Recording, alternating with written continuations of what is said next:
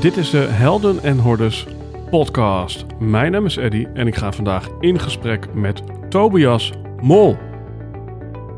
In de zomer van 2016 ontdekten we dat we een schakel waren in een netwerk van mensen die wij Conscious Business Founders zijn gaan noemen. Bijzonder gemotiveerde ondernemers die ergens voor durven te staan. Ook als dat inhoudt dat ze daar alleen voor staan. Die 200% toewijding willen geven voor 1% groei en zeggen: Dit ben ik en dit is mijn bijdrage aan een meer gebalanceerde wereld. Helaas kon je niet bij al deze gesprekken aanwezig zijn. Daarom hebben we die bijzondere verhalen voor je samengebracht in deze podcast. We wensen je veel luisterplezier, maar belangrijker nog, we hopen dat jij de volgende stap gaat zetten in jouw avontuur.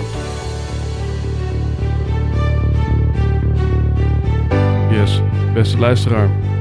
Als je mij als ondernemer een beetje volgt, dan weet je misschien dat ik andere ondernemers help met een prominente positie met converterende kopie, zodat ze daarmee buitengewoon bestaansrecht krijgen in een steeds voller wordende markt.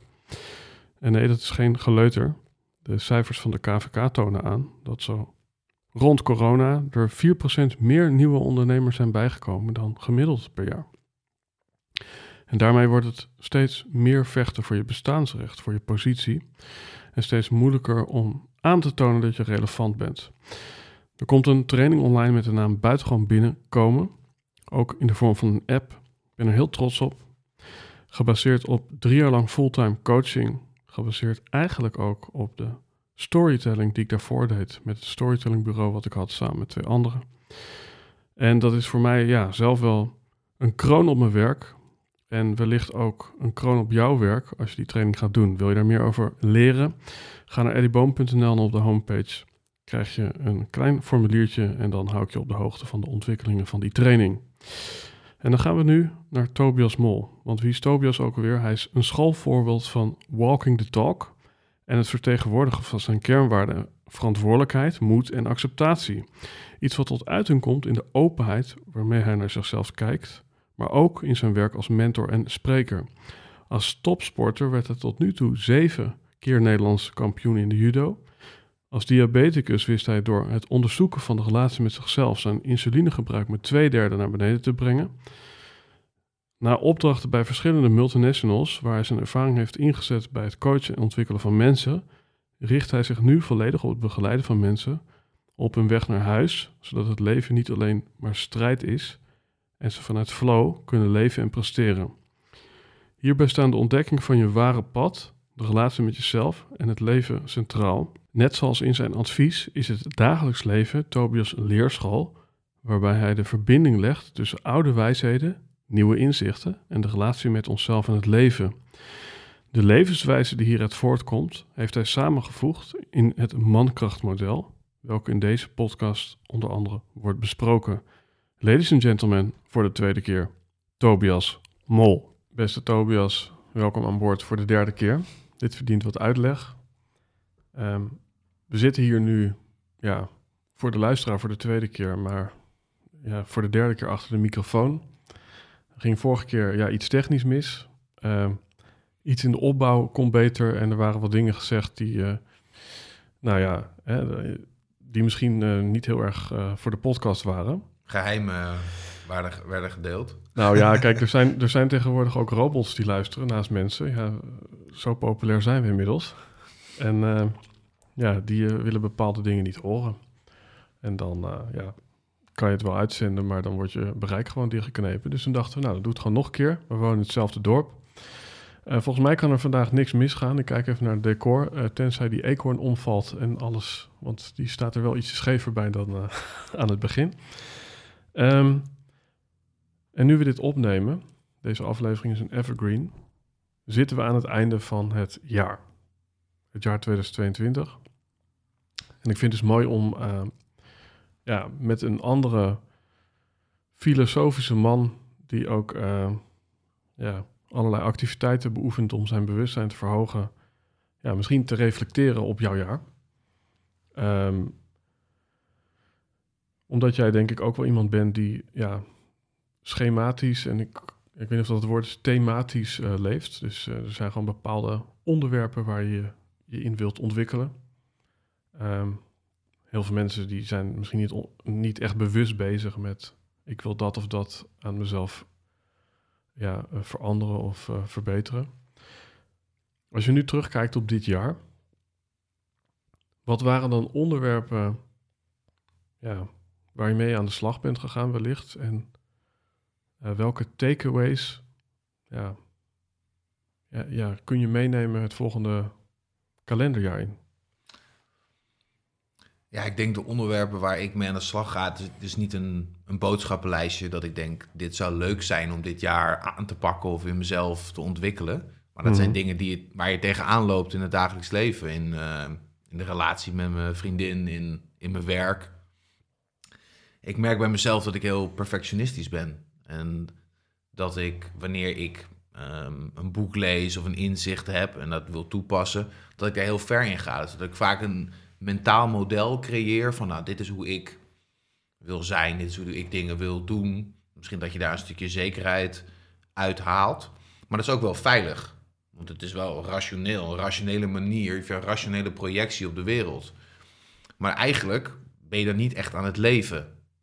Als je in je hoofd al een uitkomst hebt van, nou, ik wil eerst dit dan wil ik dat, moet ik op die manier doen, dan wil ik dat zeggen. Maar echt een stukje leven, risico's durven nemen, fouten durven maken, ook wel de verkeerde beslissing durven nemen.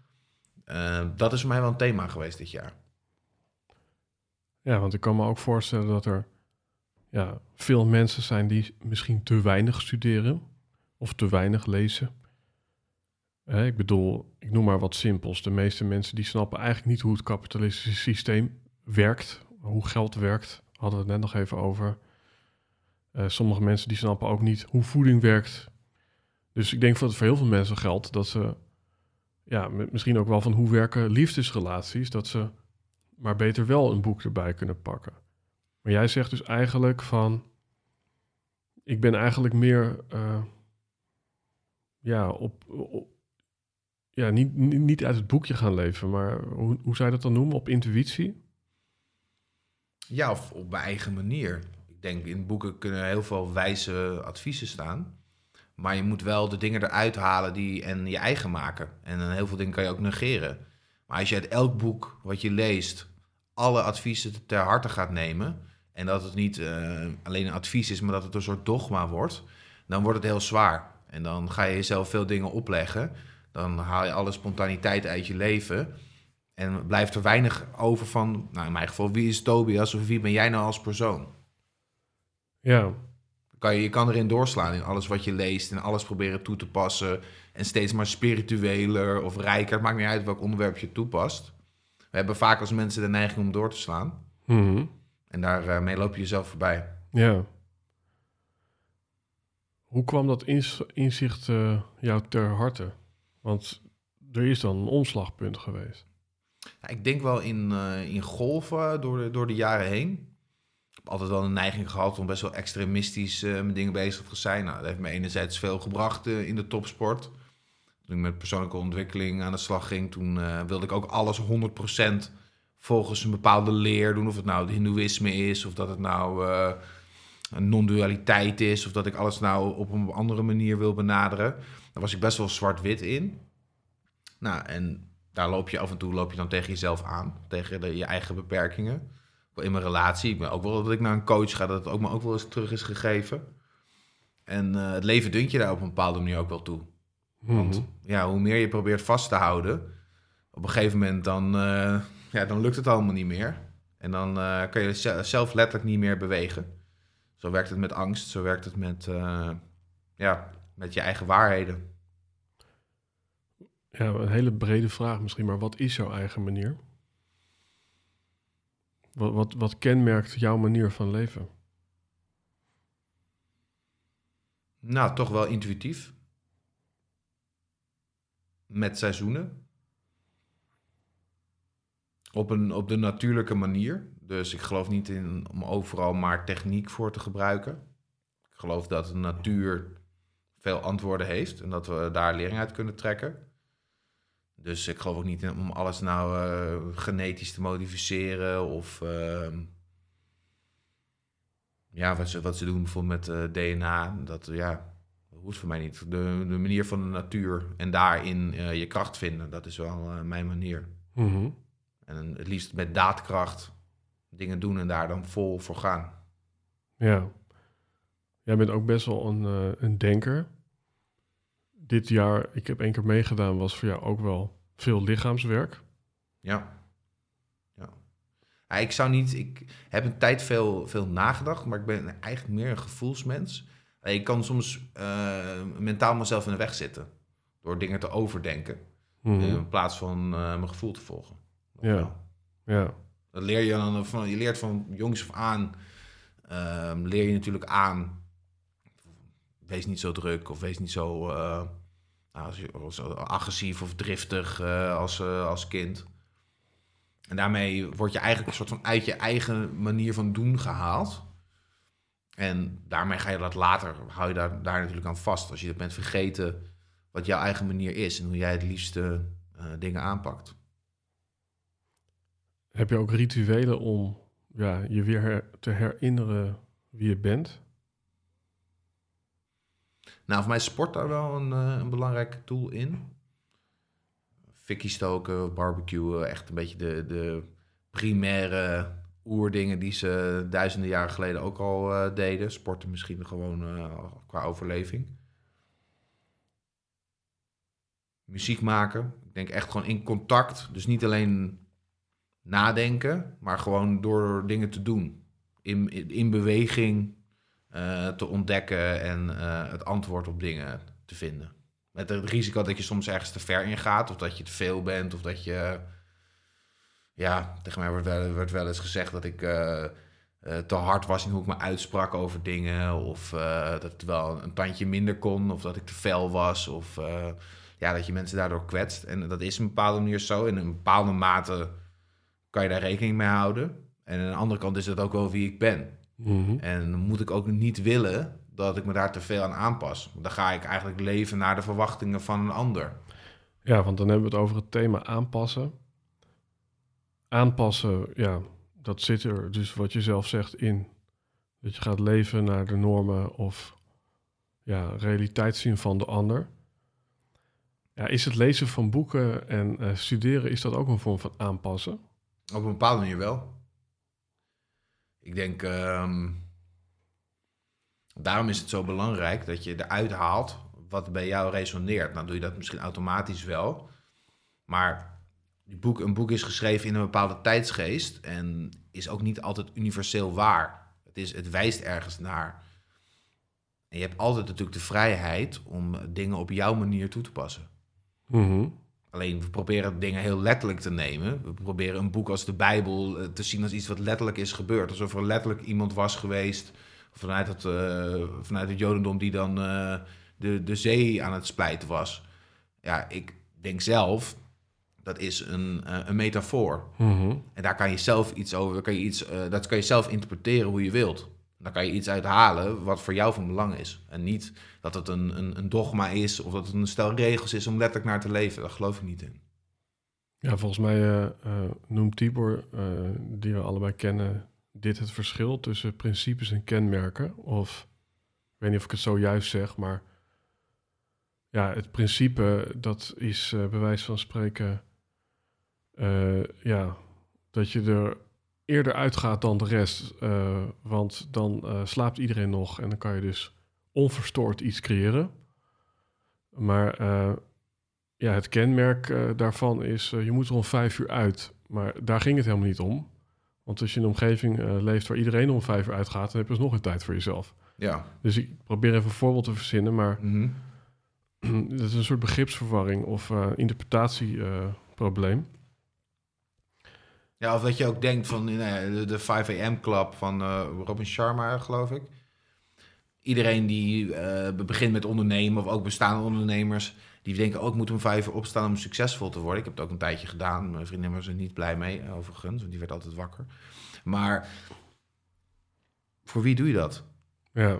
Is dat echt iets, is dat echt jouw ritme? Is dat echt iets wat bij jou past? Of doe je dat omdat je denkt dat je het nodig hebt om succesvol te zijn? En dan ben je eigenlijk de overtuiging van iemand anders, namelijk het is nodig om om vijf uur op te staan om een productieve dag te hebben of om een, je, je miracle morning te hebben, ben je eigenlijk aan het projecteren. Dus eigenlijk de waarheid van een ander wordt jouw waarheid. Tenzij je het of zelf getest hebt of zelf hebt ondervonden dat het voor jou werkt. Maar vaak maak je het jezelf wijs dat het voor jou werkt. Dan hoeft het helemaal niet zo te zijn.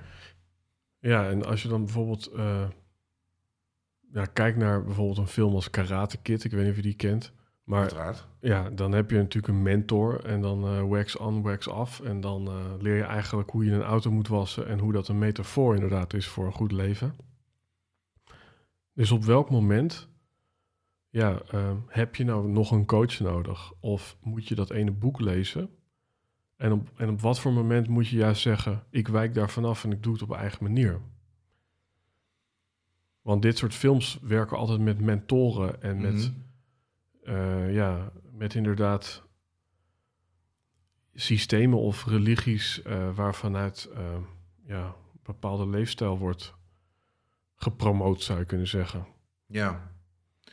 Ja, je kan je ook nog afvragen, een laag dieper, of de mentor, of dat echt iets iemand buiten jezelf is, of dat het iemand, of dat het eigenlijk je hogere zelf is, of dat het je, nou ja, de diepere wijsheid is die je zelf al hebt. Hè? Dat het eigenlijk, dat het extern geprojecteerd wordt. Maar goed, dat is misschien een andere, uh, andere invalshoek.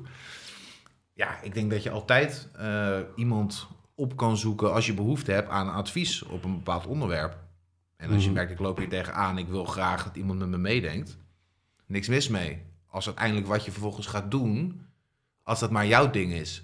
En dat, dat, ik geloof niet in om iets te doen wat een ander zegt, zonder dat je zelf uh, dat voelt.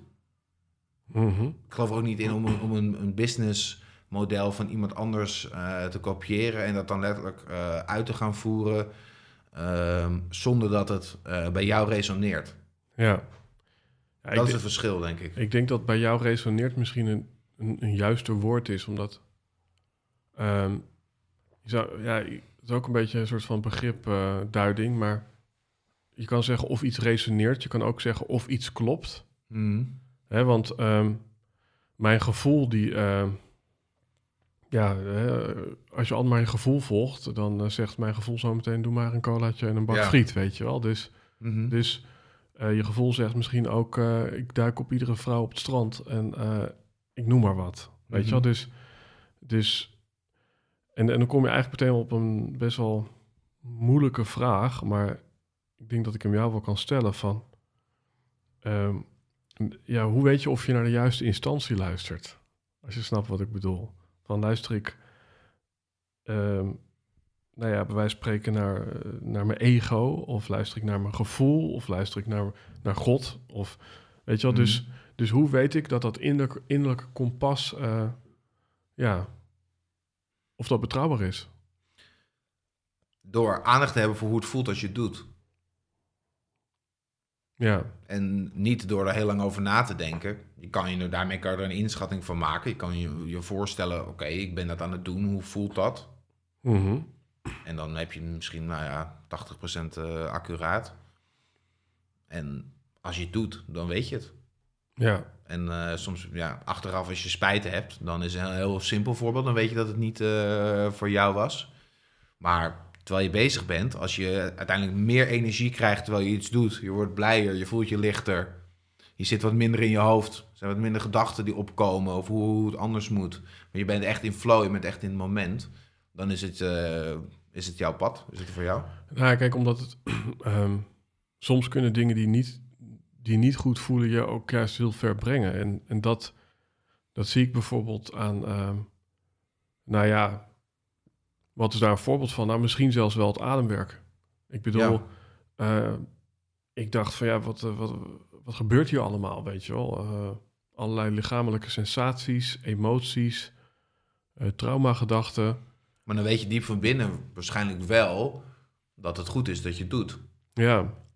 Nou ja, het is ik, onprettig misschien. De sensatie is onprettig. De, mm -hmm. Als ik ochtends uh, opsta om te gaan trainen of een, een, inderdaad een ijsbad in ga, heb ik ook niet altijd zin in. Maar dan uh, weet ik van binnen wel, oké, okay, is in, mijn handelen is in lijn met mijn waarden en wat ik wil doen. Mm -hmm. En als je er aandacht voor hebt en je ontwikkelt daar een stukje bewustzijn omheen, dan, uh, dan voel je dat wel. En soms Ja. ga je te ver, Soms dan denk, vind ik dat ik het moet doen, maar dan wil ik het eigenlijk niet. En dan had ik het beter niet kunnen doen. Mhm. Soms ben je lui en wil je het niet, maar kan je het beter wel doen. En dat is wel een stukje zelfkennis. Ja, nee, ik vind, ik vind het wel een, eh, een uitdagend eh, thema. Want ik zit even in een soort van voorbeeld te denken van... stel je bent inderdaad drugsverslaafd... en je bent altijd opgegroeid tussen andere gebruikers. Weet je wel, dan kan het heel dus ook veilig voelen... of, of vertrouwd voelen... door weer in dat cafeetje drugs te gaan gebruiken met al die anderen. Ja, Terwijl dat voelt veilig, niet per se omdat het eh, nou het juiste is, maar omdat, omdat, da- omdat dat je een soort van conditionering misschien is uit je jeugd. Omdat je vader ook altijd dronken rookte, of ik noem maar wat, weet je wel. Dus ehm, ja, dat, dat, dat luisteren naar de, de juiste dingen, dat, ja, dat, dat, dat, dat is bijna levenskunst, denk ik. ik weet nog dat ik eh, een jaar of vier was op de basisschool. Ik had geen vrienden, kon echt niet, eh, niet meekomen. En we waren met een, met een groep jongens op de, op de gang op, op school waren we iets aan het doen. eh, een werkje bezig voor, voor in de klas. En ik dacht bij mezelf van, weet je, laat maar, ik doe het wel op jullie manier. Eigenlijk ging ik een beetje meelopen. Ik, ik cijferde eigenlijk wat voor mij belangrijk was, en mijn gevoel. Voor mij is het een heel illustratief, is een heel klein voorbeeld. Maar het is me altijd bijgebleven. Ik cijferde mezelf weg. Ik ging me aanpassen aan hen. En het is een, een levenslange reis geweest om dat weer eh, terug te nemen eigenlijk. Dat stukje wat ik buiten mezelf heb geplaatst. Het stukje, misschien is het wel bevestiging of eh En wat leverde je dat op dan op dat moment? Of leverde je het helemaal niks op? Nou ja, wat het ene kant oplevert is dat je, dat, je- dat, nou ja, dat je meer aansluiting vindt met mensen om je heen, maar je verliest de aansluiting met jezelf. Ja. En daar heb je eigenlijk altijd een rotgevoel over. Ja, want het is natuurlijk ook een beetje laveren. Want ehm, als je het hebt over het thema aanpassen... Ja, dan is iemand die onaangepast is... Ja, dat, dat is toch een beetje negatief Ja. in de klank. Terwijl in zekere zin is dat... Staat voor jou dat ehm, ja, op je eigen manier leven... ook gelijk aan onaangepast leven? Ja, dat is, dat is ook een stukje semantiek, eh, denk ik. Maar als je op je eigen manier leeft, betekent niet dat je een klootzak hoeft te zijn. Misschien ben je een klootzak en dan zou je misschien ook als een klootzak moeten leven. Dan is dat misschien, is dat misschien jouw rol in het leven. Maar als het voor jou niet goed voelt om een klootzak te zijn en je wil je aanpassen, dan is het nog steeds jouw manier. Ja, Maar dat is weer een heel fijn nuanceverschil. Kijk, als je eh, vroeger een eh, hele dominante moeder hebt gehad en jij moest op een bepaalde manier je gedragen of je moest altijd heel braaf zijn, anders dan eh, ging je moeder door het lint. Dan ben je je continu gaan aanpassen. Is dat jouw copingstijl geworden? Is het enerzijds heel moeilijk nu om te weten wat je wilt? Het zijn mensen die zich continu afvragen nou, eh, wat vind ik nou eigenlijk belangrijk? Wat wil ik in het werk? Eh, hoe wil ik in een relatie? Hoe eh, wil ik dat anderen met mij omgaan? Dat is een, manier geweest voor hen. Waar ze eigenlijk ook dingen buiten zichzelf zoeken. Ja, dan moet je nu continu voor jezelf... Oké, aandacht even terug naar mezelf. Hoe wil ik nou in het leven staan? Wat, wat past bij mij? En dat is inderdaad een, een zoektocht. Mhm. ja. Je bent ook ondernemer. Zou je jezelf ondernemer noemen? Nou, nee, denk ik niet. Ik zou niet weten hoe ik mezelf wel zou noemen. Ik denk,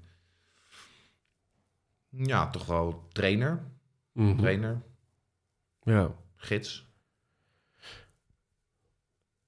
Kijk, je werkt in ieder geval eh, onder je eigen naam. Ehm, dus er is niet zoiets als een, eh, een baas die bepaalt wat je verdient, hoe lang je dagen duren. Ga zo maar door. Mhm. Dan vind ik het in die zin bijzonder. Hè? En ik denk, ja, dat, je, je ziet het vaak genoeg. Maar hoe kan iemand die eigenlijk werkt op zijn eigen voorwaarden... er ja, dit jaar tot de conclusie moeten komen... ik moet meer op mijn eigen manier gaan leven. Want er is niemand die jou vertelt... eh, je, moet op, je moet het op deze manier doen. In ieder geval niet, niet binnen je werk. Niet eh, expliciet.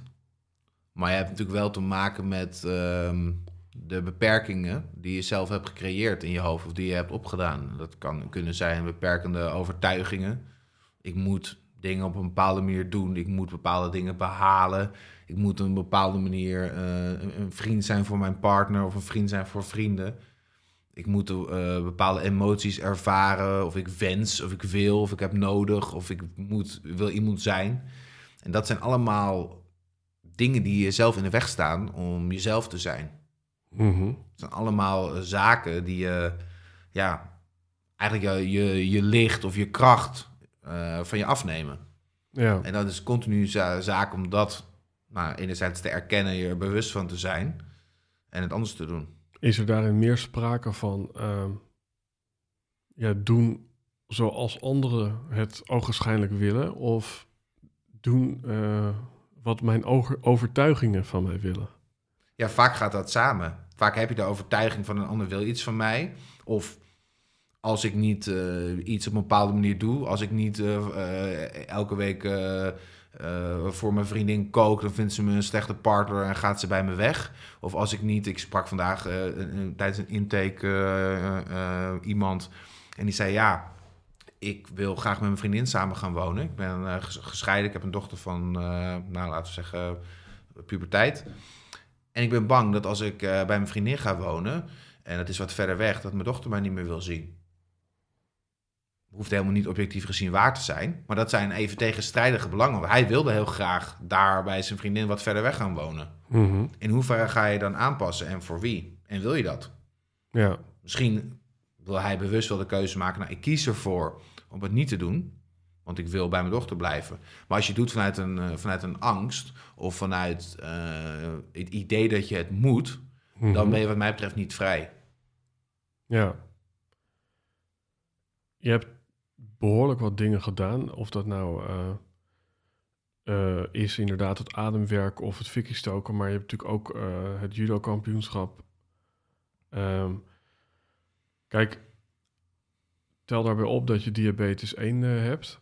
Maar dat zijn eigenlijk allemaal toch wel wat grotere uitdagende dingen. Ik bedoel, ik denk dat die stretch, ehm, die, die jij af en toe hebt opgezocht of die het leven in jou opzocht, die, die, die heeft niet iedereen op dat niveau gemaakt. Ik bedoel, op het, op het hoogste niveau judo of ehm, continu eigenlijk eh, ja, moeten balanceren eh, met je koolhydraten en je suikers. En dan is er ook weer een gezegde en dat is... een mens leert zichzelf kennen op de rand van zijn kunnen. Ehm,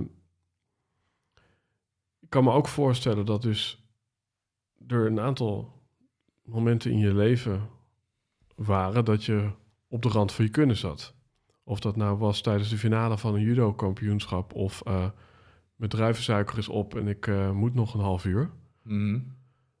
Ja, klopt dat het allereerst? Dat je, dat je, 100% ja, Ja.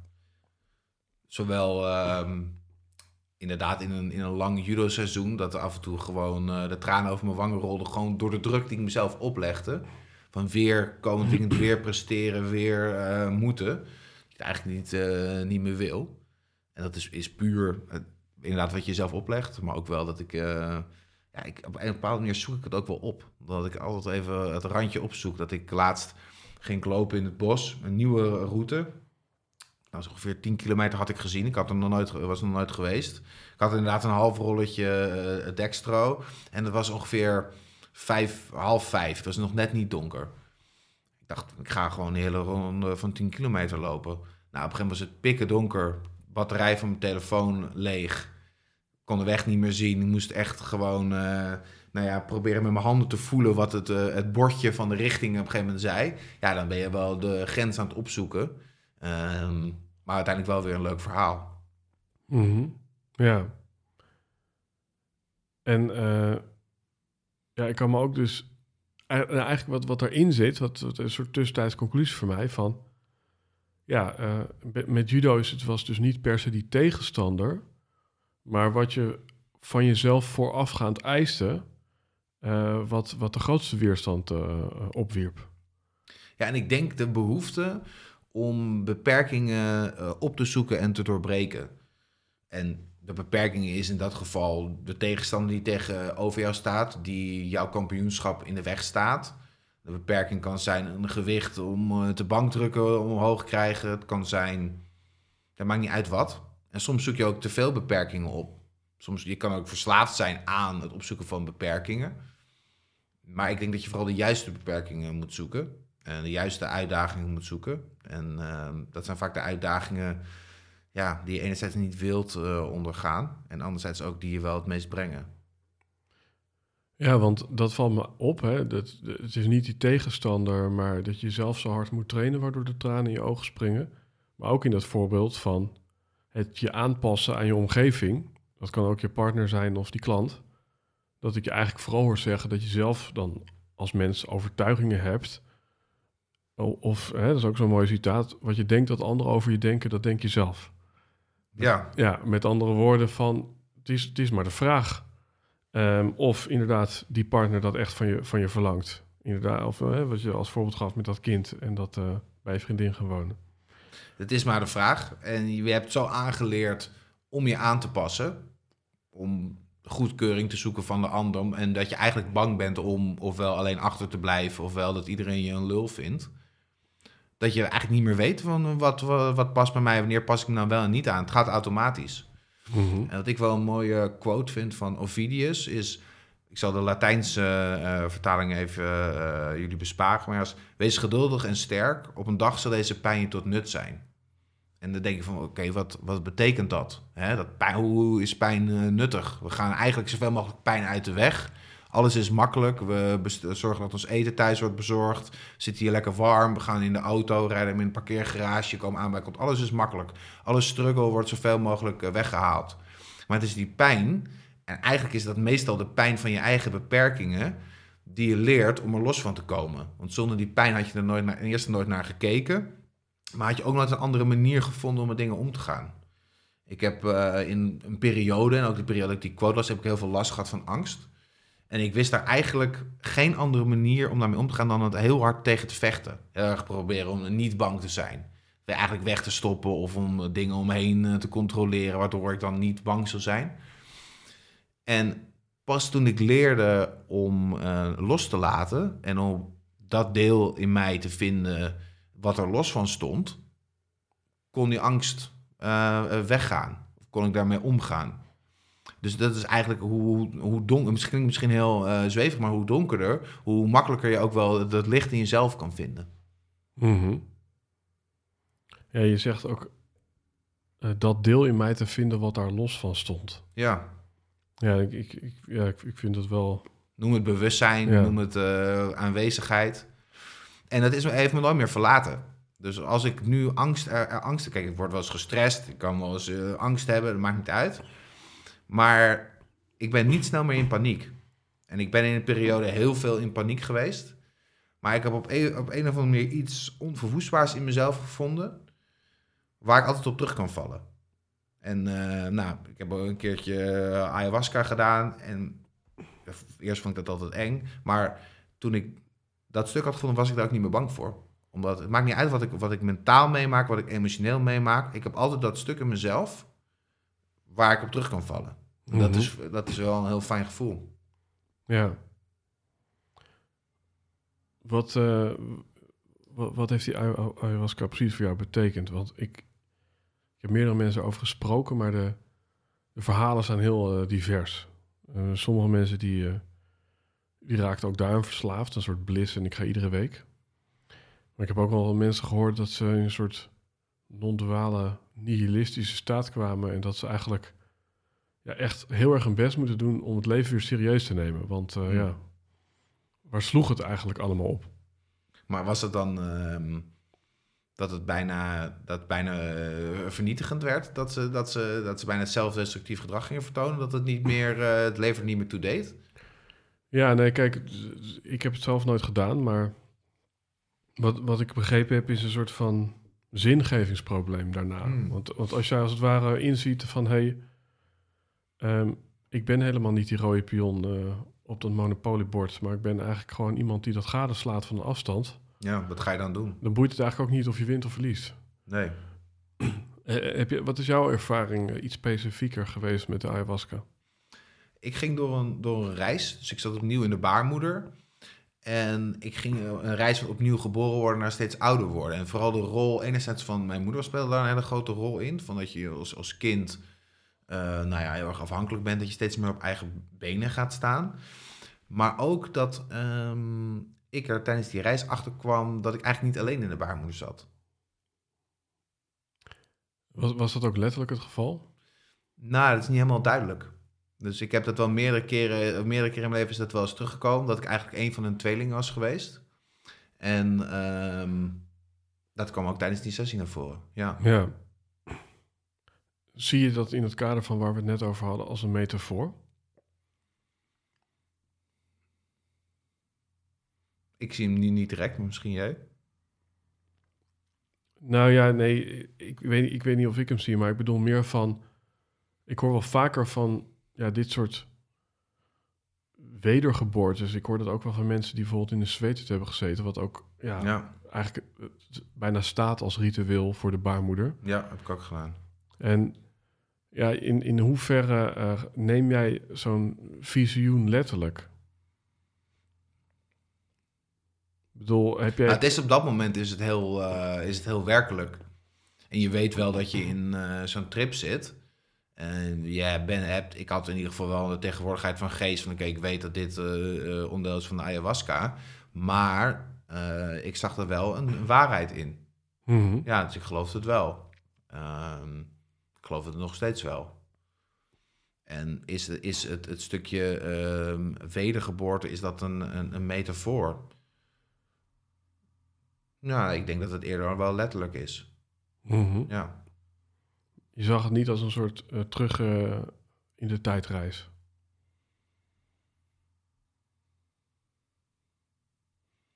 Nou, het voelde alsof het een soort van opnieuw, eh, opnieuw gebeurde, ja. Mhm. Ja, een soort van, wel inzicht, ja. Inzicht in hoe dingen zijn gegaan, maar ook alsof dat het nu anders kon, zeg maar. Dat Mhm. dingen die in het verleden misschien waar je te veel vastklampte aan. Misschien wel de emoties van je ouders of eh, misschien wel een schuldgevoel dat ik ehm, het wel heb gehaald en misschien met tweelingbroertje niet hè, op onbewust niveau, dat kan. Mhm. Ehm, ja, dat je dan de kans krijgt om dat dan nu anders te doen. En dat is niet alleen tijdens die sessie, maar ik ben daar later ook nog wel mee aan de slag gegaan. Ja. Waar, waar vind jij ehm, het avontuur, hè, als je het hebt over zo'n wandeling waar we net over hadden, wat precies daagt je daar nog in uit? Want ik kan me ook voorstellen van ja, je hebt heel vaak op, op een soort grensgebied gezeten in de topsport, maar ook met je hypo's. Ehm, misschien ook wel inderdaad door ijsbaden of eh, zweethutten eh, te stretchen. Dus, dus, dus waar precies eh, haal, je, haal, ja, haal je je voldoening dan nog uit? Ja, kijk, ik denk van die wandeling, dat is geen aanrader. Dat is ook niet een gezonde manier om, eh, om iets te doen. Maar misschien is het wel het stukje het opzoeken van nou, het, het gevoel dat je leeft. Of een stukje van beperkingen. We leven natuurlijk heel erg, heel erg veilig allemaal, wat ik net ook al zei. Dus ik denk dat ik dat wel... Nou, het stukje leven, het echt kunnen leven, is, een, is wat je ook zei, is een kunst. En eh, de meeste van ons die, die bestaan natuurlijk. En die, dat zijn eigenlijk wandelende hoofden. En die hebben een hele toekomst al uit, uitgestippeld. Ja, dat geeft mij niet het gevoel dat ik leef. En dan krijg ik ook wel een beetje een eh, soort existentiële crisis van. Van inderdaad, ik kan nu... Je kan geld verdienen, je kan dingen opbouwen. Maar ja, over 80 jaar zijn we er allebei niet meer. Ja, wat maakt het uit? En ik denk dat door meer leven in je dagen te brengen zijn bezig, continu bezig met de, de dagen eh, van het leven verlengen. Mensen willen steeds ouder worden en soms zijn ze er heel slecht aan toe. Maar maar verlengen, maakt niet uit of je in een rolstoel zit met zes zak- zakken en een eh, stoma aan je lijf, ma- maakt niet uit. Maar als je maar meer leven in je dagen kan brengen, dan vind je daar misschien meer betekenis in. Ja, dus meer leven in je dagen dan dagen in je leven. Ja. Ja. Wa- wa- waar zit voor jou dat leven in? Want die, die stretch opzoeken, dat... Ja, vrijheid. Dus de vrijheid, eigenlijk de vrijheid om jezelf te zijn, om dingen op jouw manier te doen. Om niet de antwoorden en het gevoel wat je, dat je continu iets mist in het leven, om dat buiten jezelf te zoeken. En jij hebt ooit een mooie slogan voor mij gemaakt die daar eigenlijk wel mooi op aansluit. mhm. Wat was die? Je weet het niet meer. Nee, ik Nee. weet het nog wel, maar En nee, een man die zijn bestemming kent, kan thuiskomen. ja. En ik denk dat dat, eh, nou, dat, dat heel waar is. Ja.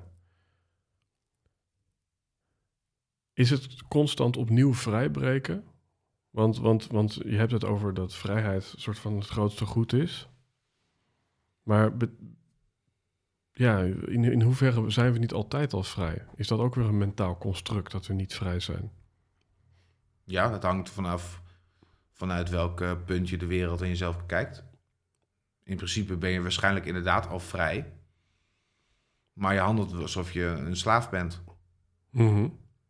En je kan elk moment eh, de spatel neergooien en eh, vrij gaan leven. Ja, Maar de meesten doen het niet. En ik doe het zelf ook niet altijd. nee. Lang niet altijd. Nee. En ehm, ja, ik denk dat de groei in je leven erin zit om meer en meer vrijheid te pakken. En vrijheid betekent niet van ik ga eh, naar de hoeren en ik ga eh, elke dag een fles wodka opdrinken. Dat is alleen maar een, een tegenreactie. Dan ben je eigenlijk aan het proberen te ontsnappen van een leven wat je niet wilt.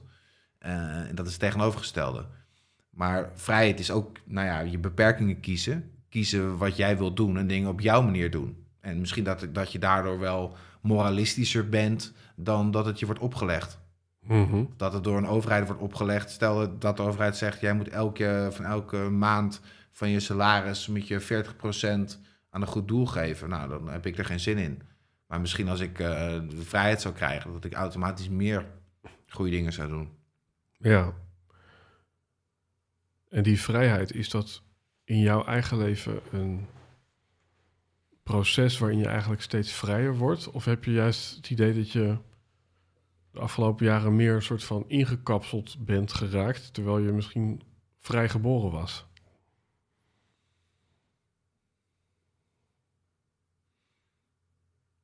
Ik denk dat het, een, dat het in eh, een soort van een, spiraal is die af en toe omhoog en af en toe naar beneden gaat. En dat je steeds meer leert over wat vrijheid is.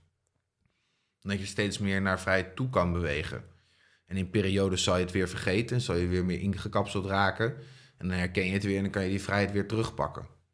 En, en waar, waar zit de, de motivatie of de drive om, om misschien af en toe ook te concluderen van...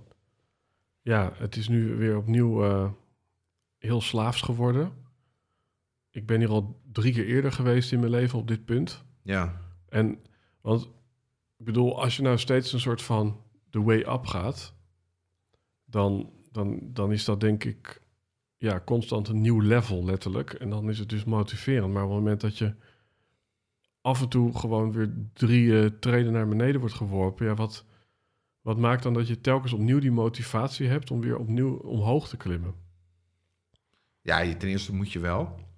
Want je hebt bijvoorbeeld gewoon een rotgevoel waar je op een bepaalde manier vanaf wilt. En dat is misschien eh, niet non-dualistisch, maar dat is wel je menselijke behoefte. En dan ga je kijken naar de oplossing. En dan, als je dat eerder hebt meegemaakt, dan vind je de oplossing wat sneller dan wanneer je eigenlijk geen kaart hebt over hoe je daaruit moet navigeren. En misschien is het inderdaad gewoon het, het loslaten. Het kan, maar loslaten is een kunst. En eh, jezelf eh, vinden en zijn is een, is een kunst in deze wereld. En ik, ik geloof eigenlijk ook niet dat mensen alleen maar omhoog gaan. Misschien financieel wel, maar je geloof, moet altijd weer, je komt altijd weer dingen in jezelf tegen, waardoor je weer eh, wordt terug, even wordt teruggeroepen, even wordt teruggeslagen. En eh, ja, je eindigt altijd waar je bent begonnen. Mhm. Denk jij, ehm, nou ja, ik zou eigenlijk willen vragen, wat, wat, wat is wat jou betreft de reden dat, dat, dat zoveel mensen eigenlijk weten dat het leven misschien niet draait om die materie en dat je dat op een dag weer allemaal verliest en dat geld, ja, volgens het spreekwoord niet gelukkig maakt en zo, en dat we toch ja, daarin eigenlijk zoveel energie steken in die lengte van dagen, eh, in, in, in, in langer en in meer. Hoe, hoe komt het wat jou betreft dat, dat we na zoveel ook spirituele leraren en ja, ehm, misschien hebben we ons opa zelf zelfs al bij, bij het sterfbed horen zeggen van waar het leven echt om draait is eh, inderdaad genieten en eh, sociale contacten en, en dat we dan toch daar niet volledig op inzetten. Wat, wat denk je dat dat is?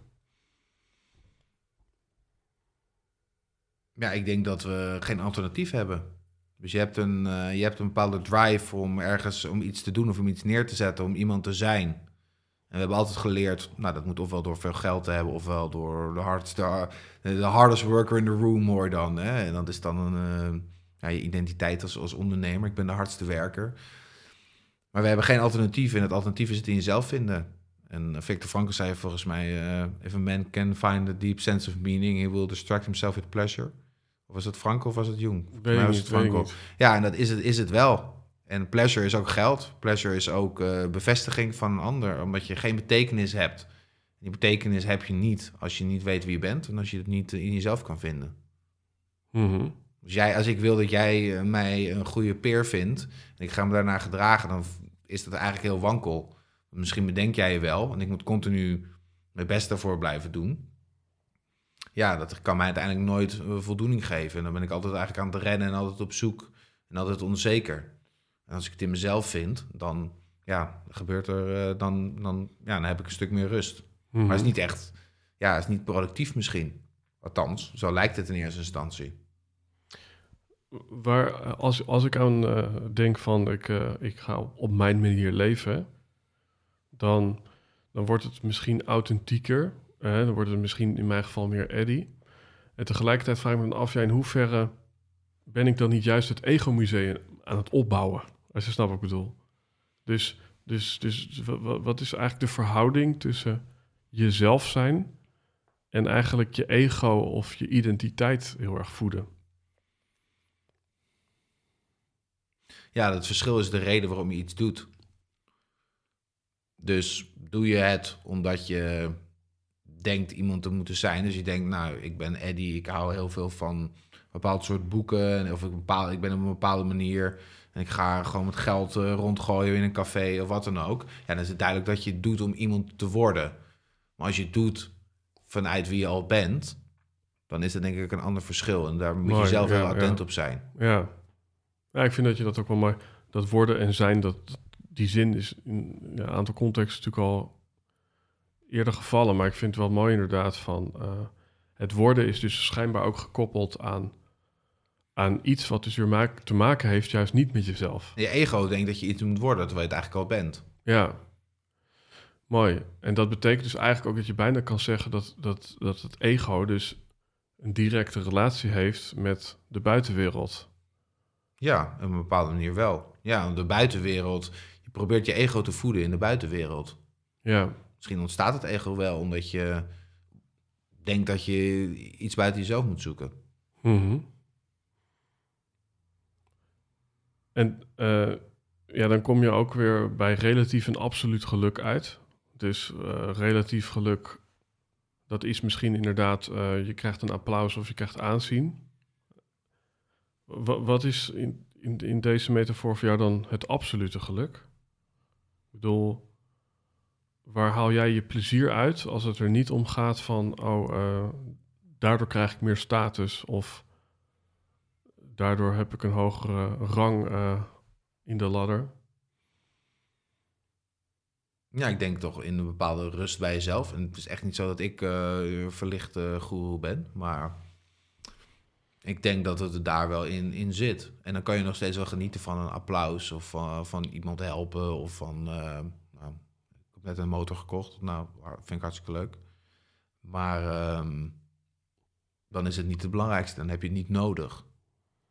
Ja, want wat, wat vind je precies leuk aan die motor? Waar, waar, staat dat wat jou betreft voor? Ja, misschien ook wel voor een stukje vrijheid en natuurlijke manier van leven. Ja, ik kan ook gewoon lopen, is misschien nog natuurlijker. ik dat minder leuk. Ja. Ja, maar, maar in hoe, ja, als je heel eerlijk bent naar jezelf, in hoeverre is dat ook een staatssymbool? Ja, ik zit niet als. eh, al- Ik heb ook niet een hele superdure motor gekocht. Ik vind niet, ik vind niet een, eh, per se een statussymbool, maar misschien wel dat het misschien wel met een stukje identiteit te maken heeft. Mhm. Ehm, ja, zou het een stukje identiteit te maken kunnen hebben? Ja, ze kunnen. Wat was het inzicht eigenlijk van... ehm, nou ik, ik noem maar even een paar dingen. Misschien is ooit een inzicht geweest... oh, ik ben eigenlijk helemaal geen ondernemer. Eh, heb, heb jij een tijdje, hè, want je zei net eigenlijk van nou, ik zie mezelf meer als een soort speaker of een trainer. Ja. Is dat, is dat iets wat je recent hebt ondervonden of was je voor die tijd gevoelsmatig ondernemer of iets anders? Ik ben niet zo bezig met het woord, denk ik. Kijk, ik had, vroeger had ik altijd de ambitie om eh 80 uur per week eh, in een, eh, bij een bedrijf te werken. Nou, dat heb ik nu zeker niet. Ehm, Waar kwam die ambitie vandaan? Want dat klinkt namelijk behoorlijk onaantrekkelijk, als ik het zeg maar. Ja. Ook een stukje op zoek naar een bepaalde identiteit van wie, eh, wie ben ik en wat vind ik dan stoer eh, klinken. En dan ga je je leven daarnaar modelleren.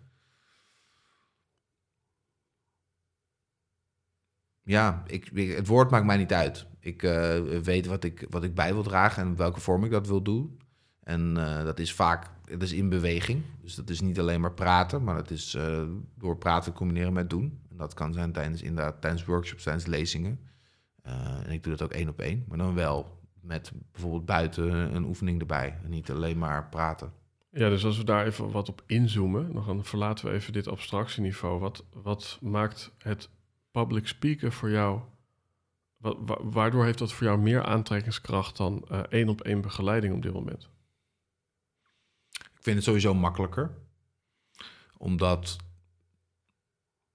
ik daarin mijn verhaal gewoon ongefilterd, nou redelijk ongefilterd kan, kan zenden. En dat is altijd een in, in interactie met het publiek. Alleen het publiek moet daar vervolgens zelf mee aan de slag.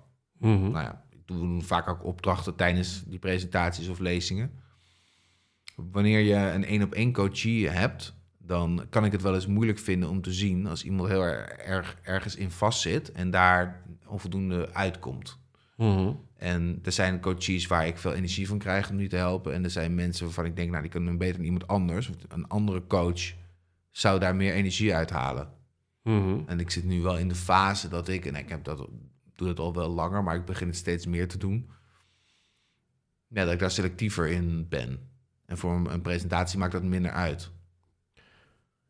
Als je kijkt naar al die dingen die jij hebt gedaan, die toch wel redelijk spannend waren of waarin je grenzen hebt opgezocht, zit dat public speaking voor jou dan ook in die hoek? Nee, Want het is natuurlijk wel een muurtegeltje van nobody ever died on public speaking, but we uh, yeah, are most afraid of it, zoiets. nee, ik heb dat niet. Ik kan- wel eh, wat spanning ervaren, maar ik, eh, nee, ik heb eigenlijk niet veel last van. Ik eh, vind het hartstikke leuk. Ik krijg er energie van. Ik heb een gezonde spanning. Mhm. Ehm, maar nee, ik heb, het is niet dat ik er eh, zwetend van wakker lig of op een andere manier last van heb. Nee. Al, het maakt ook niet uit of het eh, 160 man zijn of dat het eh 30 man zijn. Misschien is 160 nog wel makkelijker. En als er één is? En dan is het een coachie. Ja, maar dat zit hem ook in de interactie. Maar stel dat je naar één iemand mag zenden, of gewoon je verhaal mag vertellen. Dat zou moeilijker zijn dan 160, denk ik. Waar zit dat hem dan in? Dan is het dat toch eh, dat je meer ehm, gefocust bent op één persoon. En daardoor meer gefocust bent op de ander. En als het eh, een groter aantal is, dan is dat te veel om te bevatten. En dan, eh, ja, dan ben je anders dan, kun je anders dan het loslaten. Ik ging bijvoorbeeld, eh, mijn vader werd een paar jaar geleden werd hij 60. En eh, volgens mij heb ik dit verhaal een keer eerder verteld. Mijn, mijn, mijn, mijn vaders vriendin is zanglerares. En mijn zusjes hebben allebei ook bij haar veel les gehad. En mijn oudste zusje die treedt ook wel veel op als eh, zangeres. En veel bandjes gezeten. En ik word thuis altijd een beetje gepest dat ik niet kan zingen. Maar ik deed het wel, maar... het, ja, ik, ik was er altijd een beetje pissig om. En dat raakte me ook wel, dat ze het altijd zeiden. Dus ik had gezegd, nou oké, iedereen gaat op. Mijn zusjes gaan optreden. En mijn vaders vriendin gaat optreden bij het feest uit een café afgehuurd. Ik ga ook wat zingen dan, die dag. En het was best wel een nummer wat best wel een hoge eh, noot had. En dan ben ik daar be- bezig. En dan weet ik gewoon, oké, zo meteen komt die hoge noot. Ik kan er half in gaan. Maar dan gaat het sowieso mis. Of ik ga die noot gewoon proberen vol te raken. En het kan misgaan of het kan goed gaan. Maar het maakt eigenlijk geen verschil. Want als ik het half doe, gaat het sowieso mis. En Mhm. ja, er, zijn zoveel, er zijn zoveel mensen. De, de meeste ken ik niet eens persoonlijk. Het maakt niet uit. Ik focus me op niemand in het bijzonder. Ik, ik doe het gewoon. En het ging eigenlijk heel goed. Het eerste deel was wat minder. Het tweede deel, juist het hoge gedeelte, ging eigenlijk heel goed. Omdat ik er ook gewoon eh scheid aan had. Mhm. Dus dat was wel, dat was wel genieten. En dat geeft ook wel aan. Enerzijds voor een grote groep is, is het makkelijker om zoiets te hebben van... nou, het maakt me niet uit, ik ga er gewoon vol in. Dan, eh, dan één op één. Ja. David de Kok, die heeft hier ook gezeten. Die heeft ook eh, in Ziggo Dome gestaan. Voor een hele grote groep. En toen zei hij... Als ik nu terugkijk, dan was de Ziggo Dome zo ongeveer de meest eenzame plek op aarde. Om daar op het podium te staan, tegenover zoveel mensen. Hoe, hoe is dat voor jou? Nee, ja, ik, ik ervaar dat niet zo. Nee. Ik, nou heb ik niet voor de, in de Dome gestaan. Maar ja, als ik voor 160 eh, een, een man sta... en ik kan met eh, daar een aantal mensen uit, uit het publiek... die een hand opsteken, eh, interactie hebben... en ik kan het publiek meenemen in een verhaal... en ik krijg daar ook mooie reacties op... ja, dan kan ik daar wel van genieten. Ik vind het wel heel leuk om na afloop nog eventjes eh, te praten... en Mhm. eh, te horen hoe mensen het hebben ervaren... Ehm, ja, ik krijg daar wel energie van. Vorige keer, ik noem het even in de mislukte opname, toen was er iets wat eh, ja, voor mij heel veel had betekend. Ehm, en dat was dat ik jou vroeg van. En ja, ik wil het eigenlijk gewoon bijna her- herhalen, omdat het gewoon zo'n goed stuk was. Van, ik, ik vroeg jou, als je het nog, nog kan herinneren tenminste, van wanneer weet je of je je missie gevonden hebt? Weet je dat nog? Ja. Ehm, ik zit te denken of ik nog weet wat ik zei.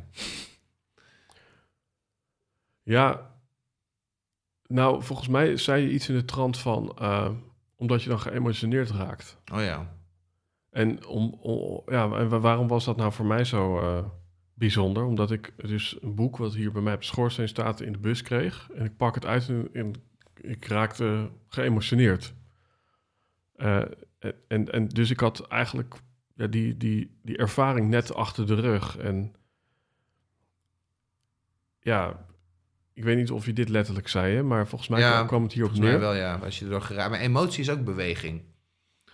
En als je ergens in beweging door wordt gebracht, dan betekent het al dat jij de energie vrijgeeft in je lichaam, dat het bij jou resoneert, dat je daar energie vrijkomt om daar iets mee te doen. Dat betekent automatisch al dat het jouw pad is. Is er bij jou ook een gebeurtenis eh, die, die is voorgevallen waar, waaruit je je missie kon ontlenen? Of waardoor je in ieder geval een aantal jaar een heel duidelijk pad voor ogen had? Dus wat ik had met dat boekje, heb jij ook zoiets dergelijks meegemaakt? Nou, het zijn een aantal, een aantal kantelpunten. Die ene heb ik net genoemd daar op de basisschool. Ik denk in, in relaties dat ik ook, eh, toen ik begin twintig was, daar ook wel een aantal momenten in eh, heb meegemaakt. Dat ik dacht dat ik heel open was. En dat ik een eh, relatie had met een meisje die, nou, ik dacht, hoe kan het nou? Ik ben zo open, maar zij is super gesloten. Hoe, hoe kan het nou dat ik zo iemand in mijn leven aantrek? Ik zat daar een beetje over te pijnsen op de bank. En op een gegeven moment nou, ging er letterlijk ging er bij mijn knop om, dat ik me realiseerde dat ik mentaal open was. Dat ik rationeel gezien overal over wilde praten. En dat ik geen geheimen had en dat soort dingen. Maar emotioneel gezien niet. Dus dat ik altijd bezig was met eh, nou ja, een bepaalde uitkomst of eh, hoe dingen zouden moeten zijn. Dat is voor mij ook wel een kantelpunt geweest. Mhm. Maar dan kom je op, op een gegeven moment kom je bij je gevoel. En dan in het loslaten van die controle. Nou, dat brengt allerlei angsten met zich mee. En hoe ga je daar dan eh, mee om? Dat was voor mij ook wel even worstel en eh, kom boven. Ja. Kun je nu op dit moment zeggen wat je missie is? Of is dat voor jou een te groot woord? Of heb je die niet gevonden? Of waar, waar zit jij ten aanzien van je missie? Nou, in, in de breedste zin is het vrijheid. De vrijheid om jezelf te zijn. En dat komt in het dagelijks leven neer op trouw blijven aan jezelf. En de waarheid in jezelf vinden. Mhm. antwoord in jezelf vinden zonder concessies te doen en zonder je te moeten aanpassen vanuit de angst dat je niet genoeg bent. Mhm. Dat je iets buiten jezelf nodig hebt. Welke rol speelt die diabetes eh, ten aanzien van wat je nu zegt? Want als je het hebt over vertrouwen in jezelf, ja, dan kan je je lichaam niet altijd vertrouwen, zou je kunnen zeggen. Mhm. eh, als je het hebt over vrijheid, dan heb je ook niet altijd de vrijheid. hè, Klopt. want als je dekstra op is, dan heb je vaak een probleem. Ja. Dus hoe verhouden ja, die woorden zich tot jouw lichamelijke beperking, noem ik het maar even? dat ik er nog niet helemaal ben. En dat eh, het fysiek een metafoor is voor je mentale toestand. En ik zeg altijd, ik heb het niet zelf bedacht, maar het lichaam is het slagveld voor de gevechten die je in je hoofd levert. En als jij in je hoofd bepaalde gevechten levert tegen ideeën of tegen emoties, dan reflecteert je dat, reflecteert je lichaam dat in fysieke pijntjes, klachten, over een auto-immuunaandoening. Een auto-immuunaandoening is letterlijk dat je lichaam tegen zichzelf vecht. Dat je eigen afweersysteem eh, je lichaam aanvalt. Nou, diabetes mellitus, eh, hoe dat in het Latijn betekent zoete doorstroom. Zoete doorstroom kan je interpreteren als het suiker er door je bloedlijn blijft gaan, omdat het niet door de cellen worden opgenomen. Het kan ook zijn de zoetheid en, eh, en het leven, wat jij niet accepteert, wat jij, waar je je niet voor openstelt. Net zoals die cellen zich niet openstellen voor eh, de suiker. Dat je eigenlijk daartegen in gevecht gaat. Dat je in gevecht bent met jezelf. Met hoe dingen zouden moeten zijn. Of dat je jezelf eigenlijk niet genoeg vindt. Ehm, en je daarom niet open wil stellen. En daarom aan het vechten bent. En is die, die vrijheid en dat zelfvertrouwen, is dat dan, ja, resulteert dat dan in, in, in een dag waarop je, ja, vrij bent van de, de mentale strijd die je voert tegen je beperking? Of is het juist de vrijheid dat je, ja, misschien ehm, die ideologie hebt van, hey, ik kan diabetes 1 gewoon helemaal uitschakelen en dan ben ik weer helemaal gezond? Nou, ik denk dat je diabetes op die manier eh, kan genezen. Daar ben ik van overtuigd. Of dat mij gaat lukken, dat gaan we zien. Maar misschien is dat niet eens het belangrijkste. Misschien is het belangrijkste wel het oplossen van de gevechten die ik in het dagelijks leven voer tegen mezelf. En is genezing van diabetes daar een gevolg van. Dus haal je eh, het, eh, ja, de image voor de spiegel weg, dan reflecteert het het ook niet meer. Dan hoeft mijn lichaam het ook niet meer eh, te weerspiegelen. Wat was zeg maar het, het, het judo-kampioenschap? Was dat het gevecht eh, naar buiten toe voeren zodat je je eigen lichaam niet aanviel? Kan je dat zeggen? Nou, ik denk dat ik met judo mezelf ook wel op een bepaalde manier heb aangevallen door toch wel ja, roofbouw op te plegen. Maar het is wel ehm, een externalisatie van het gevecht wat je intern ook voert. En iets waar je makkelijker grip op hebt. Eigenlijk een, een vijand extern eh, creëren eh, op de judomat. Daar heel hard tegen vechten. Ehm ik zodat je minder dat- aandacht ja. hebt voor wat er in jezelf gebeurt. Dat kan wel, ja. Ja, ik vind dat wel een mooi thema, want we zijn allemaal geneigd om primair te reageren. De een misschien iets minder dan de ander, maar met primair bedoel ik eigenlijk iemand raakt iets in jou. Ja, ik zou dan zeggen, als je toch in beeldspraak eh, denkt, iemand kan je alleen raken als er iets zit wat geraakt kan worden. Dus eh, ja, anders dan, eh, dan schiet je per definitie mis. ja. Dus, dus als, als, als, als iemand tegen zegt van, oh ja, ik voel me nu echt geraakt, ja, dan denk ik bij mezelf, ja, oké, dus er zit wat. Maar ik ook, hè, ben dan vaak geneigd om primair te reageren. Dus jij raakt iets in mij. En naarmate ik wat ouder en volwassener ben geworden, ook met name door liefdesrelaties, ja, ben ik eigenlijk eerder het tegenovergestelde gaan toepassen. En daar bedoel ik mee van eh, mij niet meer uitspreken, eh, niet meer kwaad worden, maar het als het ware het, het proberen intern op te lossen of eh, te journalen. Of ja, ook uit een soort voorzichtigheid van anders wordt het van kwaad tot erger. ja. Kun je wat jou betreft stellen dat het naar buiten toe het gevecht aangaan ehm, veel minder complex is dan, dan het innerlijke gevecht? Dat denk ik wel. Maar ik denk ook dat het in sommige gevallen ook nodig is. Kijk, je kan wel rationaliseren dat we niet eh, moeten uitvallen tegen een collega of tegen een vriend. Maar soms is het misschien wel gezond. En als we elke keer met ons hoofd ertussen gaan zitten, misschien zijn we boos, maar vinden we dat we die boosheid niet mogen laten zien, want we zijn volwassen en we zijn eh, ontwikkeld, we zijn spiritueel. Oh, ik ga er wel eh, even op mediteren straks. Ik stop er even weg. Ja, ik geloof daar zelf niet in. Ik denk, ja, als je niet boos bent, hoef je het ook niet te gaan feinsen. En je hoeft niet iemand meteen eh, aan te vallen. Maar een gezonde, natuurlijke uiting van emoties is ook goed. We doen het vaak niet, omdat we bang zijn om erop afgerekend te worden. Maar wat, wat is een ge- gezonde uiting van bijvoorbeeld inderdaad boosheid dan? Het ligt eraan hoe boos je bent. Stel, je bent ooit verkracht in je leven. Nou, dan is dat een gezonde uiting best wel een heftige uiting, denk ik. Ja, En iemand, stel iemand die eh, leent van jou een pen en die geeft hem niet terug. Ja, dan is dat eh, heel boos worden misschien een beetje overdreven. ja. Ja, want dat, dat, dat, dat vind ik inderdaad een soort lastige van... Volgens mij zijn em- emoties, net zoals bij, bij kleine kinderen... die komen er vaak ongefilterd uit... Ja, Maar daardoor zijn ze ook zo uit het systeem en blijven ze niet in de vorm van een soort complex trauma ergens achter Mhm. of deels achter. Dus dat zou insinueren dat je dus altijd, ja, ehm, eigenlijk al, al, al in, wou ik zeg maar, eigenlijk al out moet gaan op emoties. Ze moeten allemaal naar buiten. Ja, alleen moet je wel een gezonde uitlaatklep vinden. Je moet niet je hele huis kort en klein slaan. Zoals ik kijk, want je hebt natuurlijk meer impact dan een kind. Maar je zou ze wel helemaal eruit moeten kunnen gooien op een bepaalde manier. Ja, Misschien is het wel tijdens boksen. Misschien is Ja. het wel tijdens hardlopen. Eh, misschien is het wel een keer schreeuwen. ja. Ja, dat vind ik wel.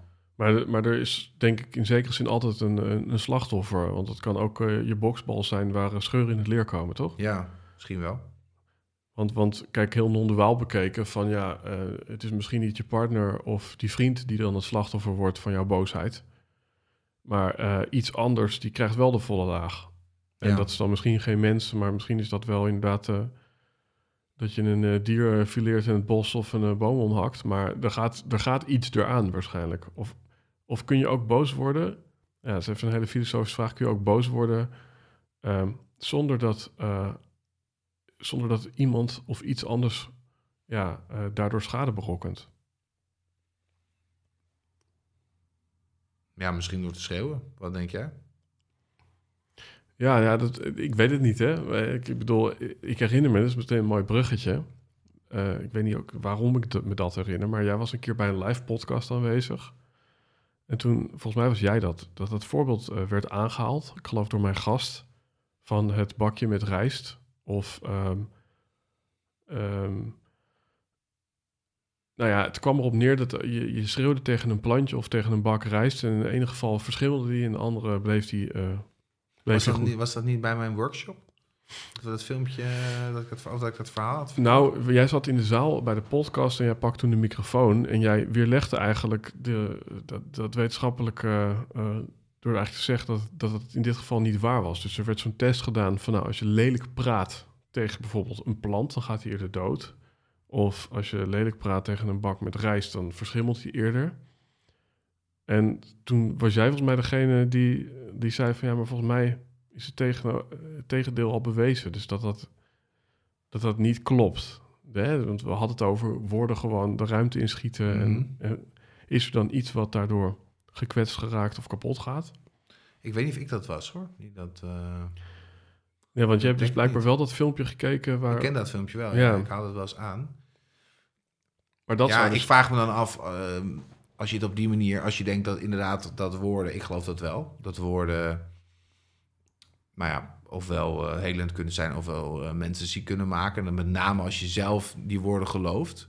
Als ik zeg dat jij eh, een, een lul bent en jij gelooft het niet, dan geloof ik niet dat het heel veel voor jou zal doen. Maar als jij mij gelooft en je gaat het zelf geloven, dan wordt het een self-fulfilling prophecy. Ja, dus eigenlijk... wa- Want wa- dat filmpje, was dat nou een bakje rijst of Een ijsklontje? plant volgens mij. Ja, Van Ikea is dat een, eh, een onderzoek. maar goed, dan... Van eh Emoto ook met water, met die etiketten erop. Ja, nou dan denk ik dat dat in dit voorbeeld een, een bak met water met een minderwaardigheidscomplex moet zijn. Want die, die identificeert zich dus blijkbaar met die woorden. Ja, maar water is misschien wel... ehm, ja, ik denk dat. Dat, ja, ik weet niet hoe dat zit met planten en met, met dingen. In hoeverre ze iets, iets aannemen of hoe dat precies werkt. Of dat... Je zou het nog verder kunnen trekken, hè, dat wij... ehm, de interpretatie hebben dat wij die labels plakken op een plant en dat wij daarom ook die plant op die manier zien. Maar als iemand anders misschien een andere interpretatie heeft van die plant een andere label plakt dat hij iets anders ziet, dat kan je ook nog, kan je ook nog beargumenteren. Ja, Maar ik vraag me dan ook af, als je in ieder geval gelooft dat eh, iets in de ruimteslinger effect heeft, dan zou het niet uit van die woede hetzelfde effect hebben. Ja. Dan voel je het al. En dan zou, je daar, zou dat toch al hetzelfde resultaat bieden. Ja. Ja, dat is, dat, ja, dan kom je ook... Ja, dat is een heel filosofisch eh, gedeelte dit. Maar het is, ehm, ja, of, of, of die energie nou in die persoon blijft zitten... of tot uiting komt, die energie is er. Ja, Ja, precies.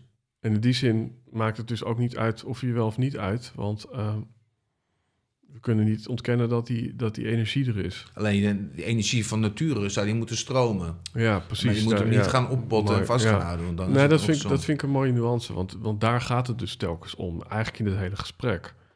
Weet je wel, ehm, je missie is eh, ja, vaak helder als er emotie komt. Oh ja, emotie is het Latijnse woord voor beweging. Mhm. En, en dat is eigenlijk, hè, of het nou de zoete doorstroom is eerder.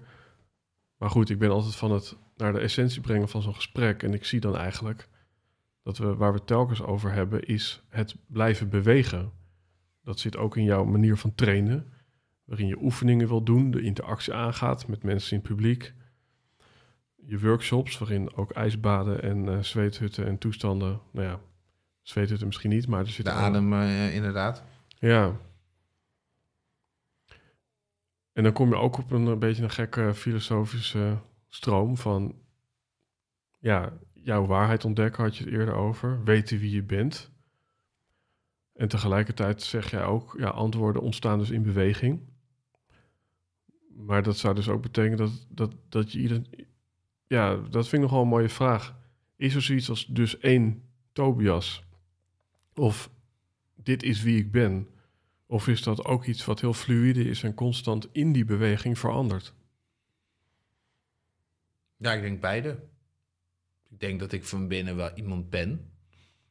En daaromheen de uitingsvormen daarvan, die veranderen steeds.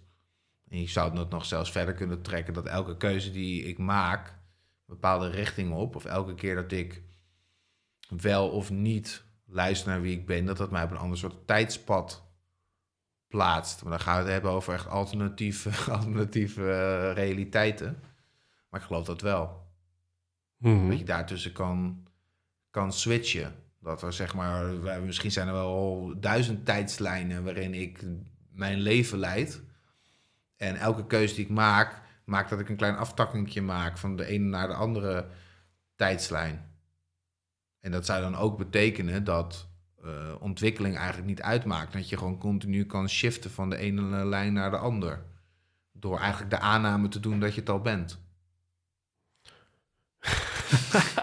ja, waar of niet? Ja, als, als- Ja, het gaat misschien een beetje ver. nu, nee, maar- ja, nee, ja, ik, ik vind het fantastisch. Ik bedoel, dan, dan eh, komen er tenminste...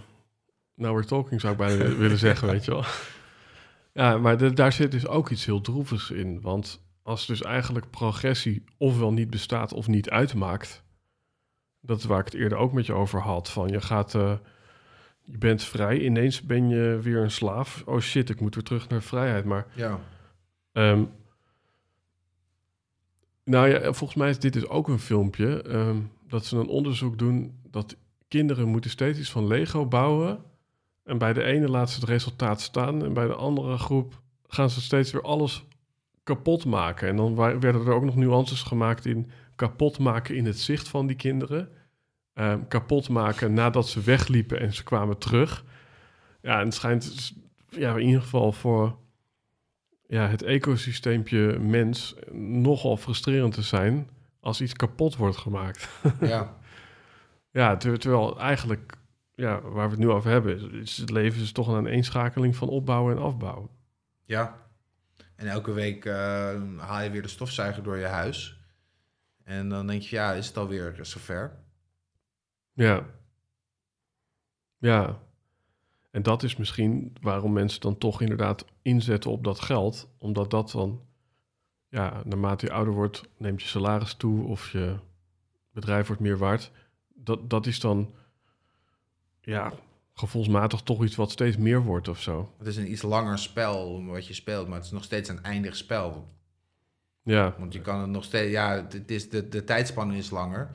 Maar ja, als je doodgaat, kan je het nog steeds niet meenemen. nee, dat zijn Mark Zoons ook wel mooi van.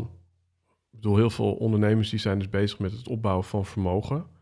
Dus spaarrekeningen, beleggingen, nou ja, vastgoedtoestanden. Alleen eigenlijk al die add-ons, noem ik het maar, dus die extraatjes, die worden vaak meegenomen ehm, ja, naar nieuwe generaties. Dus die, die behoren helemaal niet toe aan jou. Dus het is eigenlijk inderdaad heel gek dat we dus allemaal die extraatjes opsparen, terwijl waarschijnlijk ben jij niet degene die die ooit gaat gebruiken. Nee. Nee. Ik wil nog één afslag met je nemen. Je had het net over diverse tijdlijnen. Maar er zijn ook dus hè, binnen, binnen het gegeven dat je op zoek bent naar jezelf of meer jezelf wil zijn. Maar in het model wat wij jaren geleden hebben gemaakt, hadden we drie dieren gevonden die eigenlijk symbool stonden voor stukken in jou. Mhm. Dus een mens is niet als het ware te vangen in één profiel. En het is misschien goed dat je het even- hier oppakt vanuit je, ja, vanuit je trainerschap. Van dat er eigenlijk drie, hoe moet ik het noemen? Zijn er drie archetypen mensen? Of zit die, die archetypes allemaal in één mens? Ja, dat laatste. Dus het zijn inderdaad drie archetypen. En elk archetype, voor mensen die weten wat een archetype is, een archetype is eigenlijk een primaire energie of manier om iets te doen die we allemaal in ons hebben. Dus wanneer ik zeg denk aan een koning, dan denken we inderdaad aan iemand die leiding heeft, eh, die orde en eh, een rust creëert. Denk aan een magier, dan denk je aan iemand die verborgen kennis heeft en je kan helpen met een transformatie. Nou, deze drie archetypen eh, heb ik, herken ik in eh, de literatuur, de literatuur rondom persoonlijke ontwikkeling. Het zijn drie archetypen die ik het meest terug zie komen. En heb ik ook enerzijds bij mezelf en bij de mensen waar ik mee werk, zie ik deze heel veel terugkomen. En ik heb ze ook zelf in de verschillende fasen van mijn leven getest. En niet bewust, ik dacht, ik ga dat archetype testen, maar ik dacht dat dat de manier was om om te gaan met angst, onzekerheid en eh, mezelf te vinden. En de, het eerste archetype is het archetype van de leeuw. En dat is eigenlijk iemand die dat archetype het meest gebruikt. Die heeft een doel en die gaat zo hard mogelijk werken om daar te komen. Nou, ik eh, had op mijn tweede al diabetes. Dus ik leerde al heel vroeg, als ik heel hard werk en ik eh, zorg dat ik voor elke variabele die onder controle heb, dan gaat het goed met mijn gezondheid, kan ik ook goed zijn in de topsport. Maar door alleen maar dit archetype te eh, benutten en niet eigenlijk te luisteren naar, nou, wat heeft mijn lichaam nodig, maar om altijd maar door te gaan, ging ik mezelf ook voorbij rennen. Dus ik kreeg blessures, ehm, kreeg veel stress. Toen dacht ik, oké, ik moet beter naar mijn gevoel gaan luisteren. Vergelijk ik met eh, de walvis. Walvis van de Bijbel, Jona en de walvis. Het verhaal van Jona is dat Jona een opdracht kreeg van God. Hij moest de mensen in een eiland, op een eiland gaan waarschuwen, want er kwam een eh, enorme vloed aan. Maar hij wilde dat niet, hij weigerde. Zij ging aan boord van een schip eh, dat precies de andere kant op ging. Maar dat schip het raakte in de problemen, storm, eh et cetera. En Jona voelt zich best wel schuldig dat hij die eh, scheepslieden ook in gevaar had gebracht... omdat hij eigenlijk weigerde om zijn missie te volgen. Dus hij zei van, gooi me maar overboord, dan zijn jullie in ieder geval gered. Nou, uiteindelijk gaan ze ermee akkoord en wordt Jona opgeslikt door een walvis. Daar zit hij eigenlijk zijn zonde te overdenken. En uiteindelijk komt hij tot de conclusie dat hij er niet voor weg kan rennen. Hij niet kan, weg kan rennen voor eh, zijn gevoel en dat wat hij te doen heeft. En op dat moment wordt hij uitgespuugd door die walvis op het eiland waar hij al had moeten zijn. Het gaat om eenheid met je gevoel. Naar- Luisteren naar je gevoel, doen wat je moet doen. Maar als je dat te veel doet, als je altijd naar je gevoel luistert, en je zei het ook net, ja, dan gaat 's ochtends de wekker en dan, ehm, ja, ik wil eigenlijk niet opstaan, ik snus nog wel een keertje. Of eh, mijn gevoel is dat ik niet eh, die ander wil kwetsen, dus ik spreek me niet uit, ik zeg niet mijn waarheid. Dus te veel van dat archetype van die walvis help je ook niet. Tot slot hebben we de uil. Wanneer we denken aan een uil, dan denken we altijd aan een wijze vogel die ook vaak op een tak met zijn ogen dicht in een donker bos zit. Dus hij kan enerzijds boven de emoties uitstijgen. Dus rationeel kan eh, bedenken wat de gevolgen van de situatie zullen zijn, maar interacteert ook niet met de andere dieren in het bos. Mhm. Is altijd een beetje streng, het is een beetje strikt. Het zijn mensen die dingen kunnen overdenken, die altijd problemen zien, ook een beetje norsig zijn. Eigenlijk moeten we leren om deze drie archetypen te combineren. Want pas dan kunnen we en daadkrachtig handelen vanuit de leeuw, onze missie volgen door het luisteren naar ons gevoel, om te weten wie we zijn vanuit de walvis, en ook overzicht behouden, niet eh, te verzanden in emoties. Dus die drie hebben we allemaal nodig. En vaak gebruiken we ze niet, omdat we het één niet hebben aangeleerd, of omdat we bang zijn om het te doen. Want wanneer ik ehm, niet de prijs wil betalen om mijn dromen waar te maken, als ik niet daadkrachtig genoeg ben, ik wil niet eh, de opoffering of de pijn leiden die dat kost, dan kan ik die leeuw niet activeren. Wil ik niet overzien waar mijn huidige handelen en mijn huidige manier waarop ik in het leven sta mij gaat brengen over zoveel jaar, dan kan ik ook niet rationeel denken. Dan kan ik ook niet bovenuit stijgen. Dan kan ik die uil niet activeren. En wil ik alleen maar de leuke dingen ervaren en niet de negatieve emoties voelen, dan kan ik die walvis niet uh, ontgrendelen. Dus je moet, alles heeft een prijs. En uh, ja, ze hebben een positieve en een negatieve kant. En je moet leren om ze te combineren. Ja, dus eigenlijk het jezelf zijn, dat betekent dus ja, dat je dat, je dat, uh, dat je aandacht moet schenken aan, aan het juiste gedeelte in jezelf. Ja, je moet voor jezelf weten. Uh, kijk, in principe zou je geen van deze archetypen. Je hoeft hier in principe geen rekening meer mee te houden als je al uh, helemaal bij jezelf bent. Maar het is goed om af en toe jezelf langs die lat te leggen. Om te kijken, oké, gebruik ik een van die archetypen te veel en daarmee de ander te weinig. Waardoor ik nu tegen mezelf vecht en dingen buiten mezelf zoek. Ja, dus dat trouw zijn aan jezelf, dat, dat heeft dus ook constant te maken met, ja, hoe moet je dat noemen? Uh, eigenlijk wat we. Welk van de dieren uh, ja, uh, heb jij het meest ehm, ja, ingezet het afgelopen jaar? Want we begonnen deze aflevering met het jaar en daar eindigen we misschien ook. Ik denk wel de leeuw. Dat is voor mij het makkelijkst. Um, maar dat is niet, ja, is niet, de een is niet beter dan de ander. Ze moeten in balans zijn. Maar dan gaat het echt om, bijvoorbeeld, nou, het kan ook zijn, ik wil bepaalde emoties niet voelen. Dus ik ga heel hard aan het werk. Ik ga heel erg focussen Mhm. op mijn werk. Ja, Dan hoef ik die emoties niet te voelen. ja, Sommige mensen doen het op een andere manier. Die gaan heel erg zitten nadenken. Die gaan heel erg overdenken wat ze iets niet willen voelen. Of gaan heel erg zitten nadenken omdat ze niet in actie willen komen. Of dan omdat ze bijvoorbeeld denken dat ze het niet kunnen. Dus Ja. ze denken, oh, ik wil, eigenlijk wil ik een nieuw bedrijf starten. Ik weet niet of ik het wel kan. Ik ga heel erg de voor's en tegens afwegen. Blijf denken, denken. Ben jaren bezig, nog steeds in loondienst. Omdat ik eigenlijk niet het vertrouwen heb dat ik door kan zetten of kan doen wat nodig is. Of dat ik Mhm. de skills heb. ja. Ja, grappig. Of, eh, ja, dus uiteindelijk gaat het ja, in de basis er gewoon om dat... eh, kijk, volgens mij wat we nu in het gesprek doen... Je zei net de leeuw, maar wat we nu in het gesprek doen... is denk ik vooral de uil dan. Ja, ja, hoeft niet per se. Het kan zijn dat jij mij een vraag stelt, omdat ik daar, dat ik bij mezelf voel. Oké, wat is mijn antwoord daarop? En dan Ja. is het meer, meer vanuit het, eh, vanuit, ik zou nog zeggen dat het meer vanuit een meer gevoelskwestie is. Mhm. En wanneer ik mensen probeer mee te nemen in een boodschap, ja, dat is in de ideale wereld als volledige eh, mens, dan is het, is het gewoon alle drie eh, samen. We rollen een beetje richting het einde. Wat, wat, misschien is er een intentie of iets wat ja, vanuit dat gevoel bij je opkomt van... dit is waar ik de aandacht, het thema waar ik me het komende jaar op ga richten. En dan zou het leuk zijn als we over een jaar eh, bij de kerstborrel zitten... en dat we dan kunnen kijken of dat eh, zo is eh, uitgewerkt. Ik denk voor mij openheid. Openheid in nou, wie ik ben, wat ook mijn eh, struggles zijn, die we allemaal hebben. En eigenlijk een stukje eh, normaliseren daarvan. En je niet anders voordoen dan je bent, Mhm. denk die. En het is ook een stukje kwetsbaar durven zijn. Ja, mooi. Ik zit te denken, ik heb eigenlijk altijd één woord per jaar.